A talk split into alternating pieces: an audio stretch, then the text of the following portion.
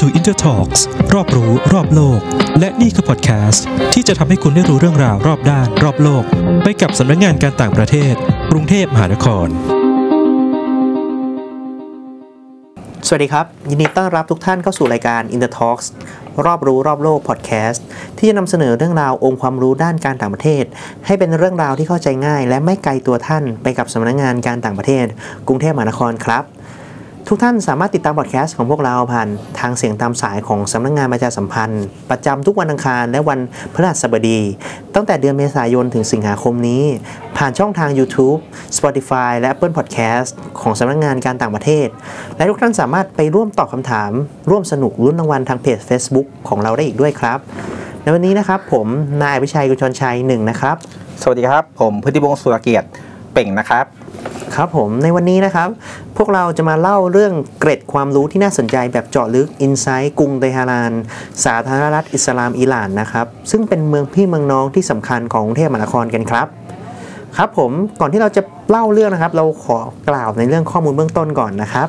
ข้อมูลเบื้องต้นนะครับ กรุงเตหะรานตั้งอยู่ตอนกลางค่อนไปทางเหนือของสาธารณรัฐอิสลามอิหร่านนะครับ บริเวณเชิงเชิงเขาเอลโบรส โดยชื่อเตหะรานนะครับ แปลว่าหุบเขาแห่งความสุขในภาษาเปอร์เซีย โดยที่เมืองหลวงแห่งนี้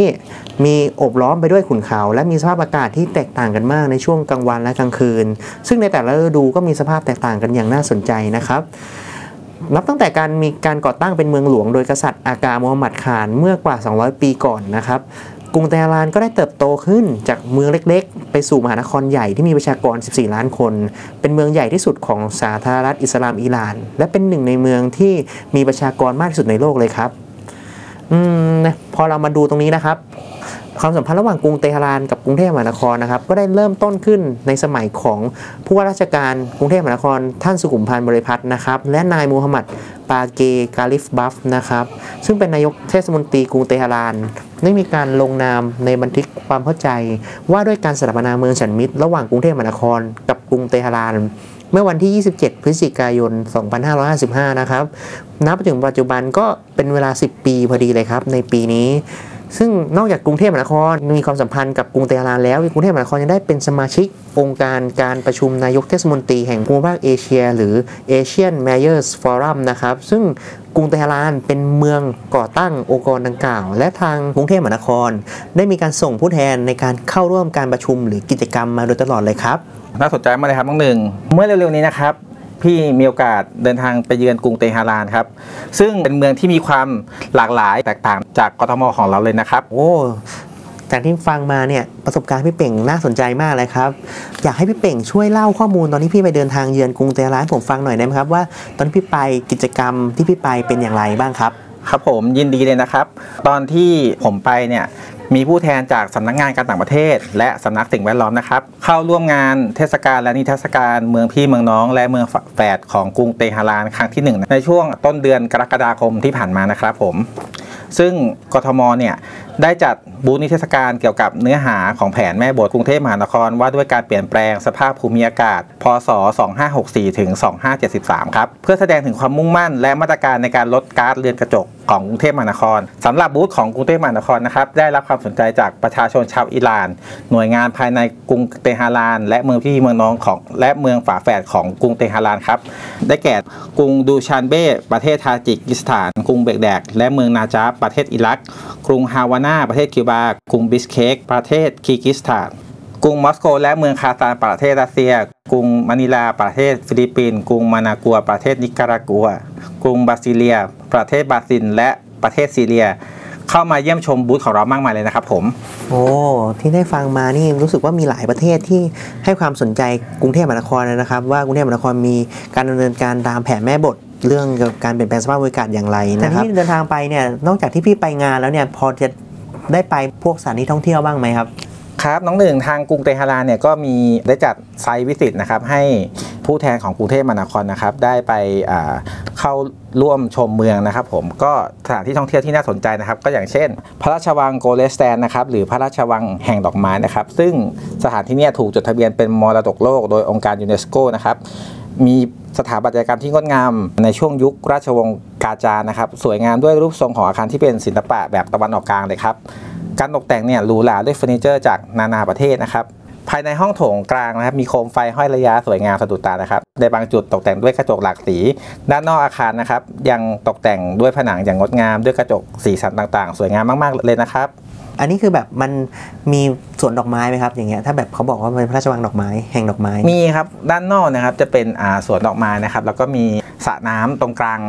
พระราชวังเลยครับ เป็นสถานที่อ่าจุดถ่ายรูปจุดหนึ่งเลยครับผมอืมน่าจะสวยงามมากๆเลยนะครับ เพราะว่ามีความเก่าแก่และมีสถาปัตยกรรมที่งดงามเลยนะครับ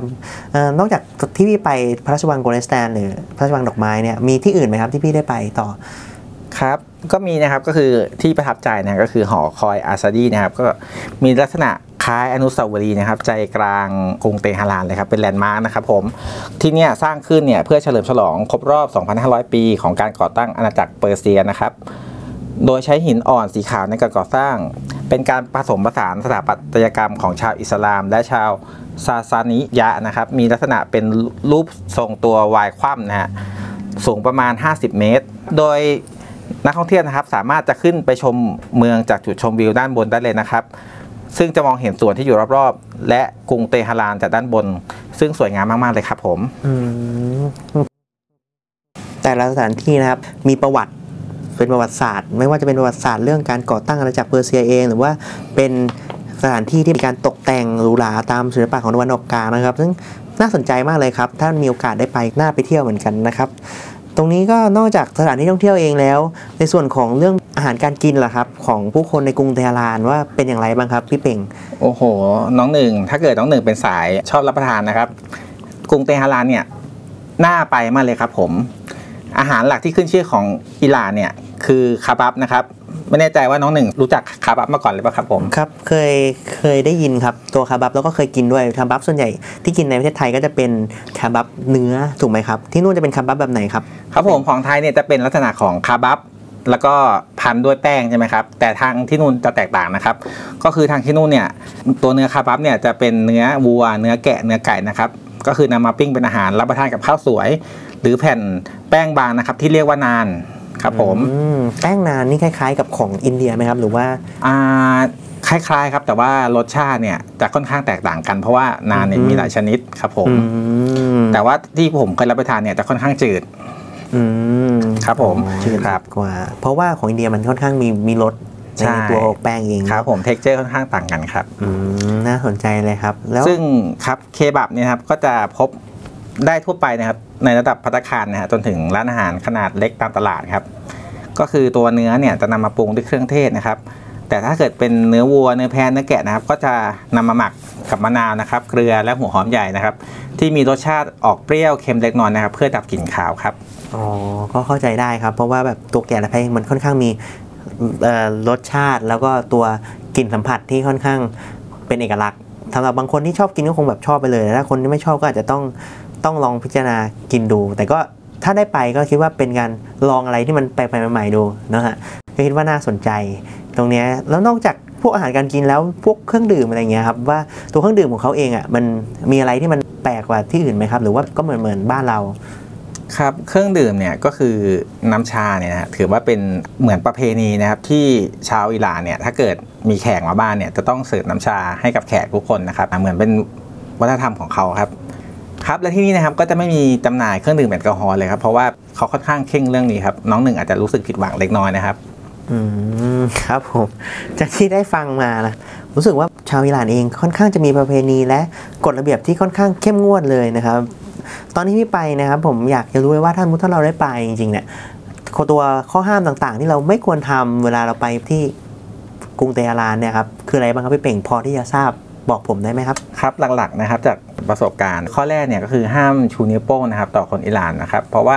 การชูนิ้วโป้งเนี่ยจะเป็นลักษณะคล้าย ๆ เหมือนเป็นการด่าคำหยาบคายนะครับ เหมือนลักษณะของการชูนิ้วกลางที่คนไทยเข้าใจนะครับ หรือว่าชาชาวโลกเข้าใจครับผม อื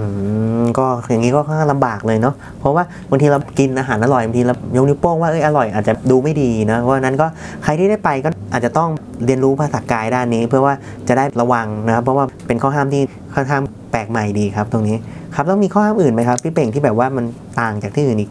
ก็เรื่องเครื่องแต่งกายครับผมก็คือถ้าเป็นผู้หญิงเนี่ยห้ามใส่สายเดี่ยวกางเกงขาสั้นนะครับจะต้องแต่งกาย ยาวถึงข้อศอกนะครับกระโปรงหรือกางเกงเนี่ยต้องยาวถึงตาตุ่ม หรือเลยเข่านะครับ ห้ามใส่รัดรูป แล้วก็ใส่ผ้าคลุมผม ตลอดเวลานะครับในที่สาธารณะ ส่วนผู้ชายเนี่ยก็ห้ามใส่กางเกงขาสั้น เสื้อกล้ามรัดรูปเช่นกันนะครับก็อาจจะเป็นข้อห้ามทางศาสนาเขานะครับ ที่แบบว่าจะต้องมีการมีการแต่งกายที่มิดชิดอะไรอย่างงี้ยจะได้แบบว่าเออเป็นดูเป็นระเบียบเรียบร้อย แล้วก็อย่างเงี้ยครับคนแถวนั้น เราสามารถเรียกเขาว่าเป็นชาวอาหรับได้ไหมครับ ข้อนี้นี่สำคัญเลยครับน้องหนึ่งห้ามเผลอเรียกชาวอิหร่านว่าชาวอาหรับเลยนะครับ เพราะคนอิหร่านเนี่ยเขาถือเรื่องนี้ครับเพราะว่าคนอิหร่านเนี่ยเป็นคนเปอร์เซียมีภาษาและวัฒนธรรมเป็นของตัวเองอย่างชัดเจนเลยนะครับ ซึ่งถ้าเกิดไปเรียกเขาว่าเป็นชาวอาหรับเนี่ยจะรู้สึกไม่พอใจครับอืมก็เห็นได้ชัดเลยนะครับ เหมือนที่พี่เป่งพูดไปเรื่องเกี่ยวกับสถานที่ท่องเที่ยว Azadi Tower นะครับ ที่ตั้งอยู่กลางเมืองกรุงเตหะรานนะครับ ก็ ก็เป็นสถานที่ที่เฉลิมฉลองครบรอบของการก่อตั้งอาณาจักรเปอร์เซียพอดีก็คิดว่าถ้าเราบอกเขาว่าคนเปอร์เซียเขามีความภาคภูมิใจในตัวของเขาเอง เช่นกันนะครับ แล้วข้ออื่นนะครับที่เป็นข้อห้ามอีกสักข้อหนึ่งที่พี่เป่งคิดว่าไม่ควรทำครับก็ถ้าเกิดเป็นคู่รักกันเนี่ยนะครับ ถ้าเกิดไปเดินตามสวนสาธารณะหรือสถานที่ต่างๆนะครับ ก็คือห้ามจับมือถือแขนกันในที่สาธารณะครับเพราะเหมือนจะเป็นการเสียมารยาทแล้วก็ไม่ให้เกียรติสถานที่ครับ อืมอันนี้ก็อาจจะสติ๊กกว่าเมืองไทยนะฮะแต่ก็ก็เข้าใจได้ครับตรงนี้ก็ไม่มีปัญหาอะไรนะครับ ก็เห็นไหมครับว่ากรุงเตหะรานะครับ เป็นหนึ่งในเมืองพี่เมืองน้องของกรุงเทพมหานครที่น่าสนใจมากๆเลยครับ ว่าเราหวังว่าจะอยากให้ทุกคนน่ะได้ลองไปเที่ยวดูสักครั้งหนึ่งนะครับ ถ้าสถานการณ์ของโควิดดีขึ้น ก็ ท่านผู้ฟังทุกท่านก็จะสามารถเดินทางไปท่องเที่ยวในต่างประเทศไปเปิดโลกกว้าง ที่ไม่ใช่แค่กรุงเทพหรือเป็นเมืองอื่นๆหรือเป็นเมืองพี่เมืองน้องของกรุงเทพมหานครนี้ครับที่น่าสนใจในเมืองต่างๆ อีกหลายเมืองเลยครับ ที่ในอนาคตเราอาจจะนำเอาข้อมูลต่างๆ มานำเสนอให้รับฟังเกี่ยวกับเมืองพี่เมืองน้องของเรานะครับ ว่ายังมีหลายเมืองที่น่าสนใจนะครับ สุดท้ายนี้นะครับก็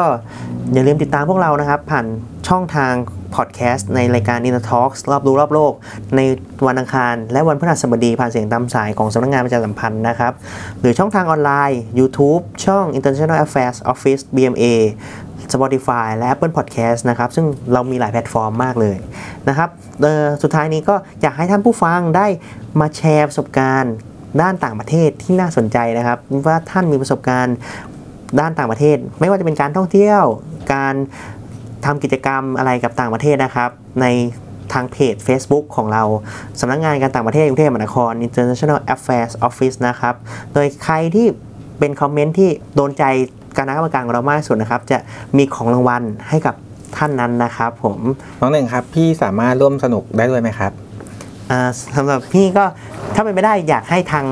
ทางบ้านได้ร่วมสนุกมากกว่านะครับตรงนี้เพราะว่าจะได้เปิดประสบการณ์เพราะว่าเราได้ฟังประสบการณ์จากจากพี่เป่งมาแล้วในเรื่องกับกรุงเทลาเราก็อยากฟังประสบการณ์อื่น ๆ ของผู้ฟังท่านอื่น ด้วยเช่นกันนะครับ ว่าใช่ครับเรามีประสบการณ์ที่มันแปลกๆใหม่ๆ อาจจะช่วยเปิดโลกเราแล้วก็เปิดโลกท่านผู้ฟังเพิ่มเติมด้วยนะครับผมน่าสนใจมากเลยครับครับผมสำหรับวันนี้นะครับ ขอบคุณทุกท่านที่ติดตามฟังนะครับ Thank you for your listening and have a nice day นะครับผม สวัสดีครับ สวัสดีครับ ติดตามเนื้อหาสาระดีๆ จากพวกเราได้ทางเสียงตามสายนี้ เป็นประจำทุกวันอังคารและวันพฤหัสบดี และยังสามารถรับชมผ่านทาง Facebook YouTube และเว็บไซต์ของสำนักงงานการต่างประเทศ รวมทั้ง Line at @iao ได้เช่นกันครับสำหรับวันนี้ขอบคุณสำหรับการรับฟัง ขอให้ทุกท่านมีความสุข Thank you for listening and have a nice day สวัสดีครับ